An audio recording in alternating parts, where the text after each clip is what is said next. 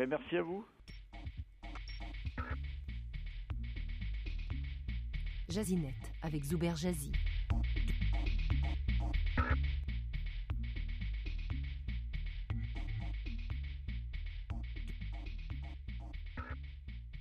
Les iPhones ne sont pas seulement pour les riches, s'est défendu Tom Cook, le patron de Apple, à la suite de reproches faits par certains observateurs concernant les prix des derniers iPhone 8, iPhone 8 Plus et particulièrement le iPhone 10 qui sera détaillé à partir de 1319 dollars canadiens. Combien coûtent ces iPhones à Apple? Des analystes qui se sont penchés sur la question s'accordent pour dire que le prix de revient d'un iPhone se situe entre 200 et 300 dollars américains.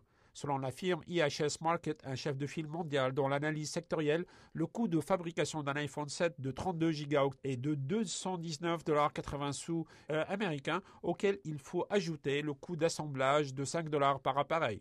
L'ajout d'un écran OLED dans les iPhone 8 a fait grimper euh, relativement le coût de fabrication, une somme que Apple essaye de résorber en reprenant elle-même la production de certaines composantes de l'appareil.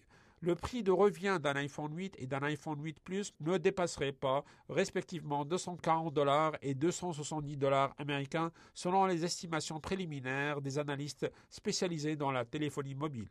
Quant à l'iPhone 10, un appareil haut de gamme, il sera mis en vente à partir de 1319 dollars, comme je viens de le dire tout à l'heure. Son coût de production est estimé à 400 dollars euh, canadiens. Je m'excuse. Apple fait face à un double défi plaire aux actionnaires influents, insatisfaits par une croissance relativement en berne et mater une concurrence de plus en plus féroce, notamment de la part de Samsung et du chinois Huawei. Ce dernier gruge à la marque américaine des parts de marché à l'international et pas seulement dans le lucratif marché chinois en cassant les prix de ces modèles haut de gamme comparables aux iPhones.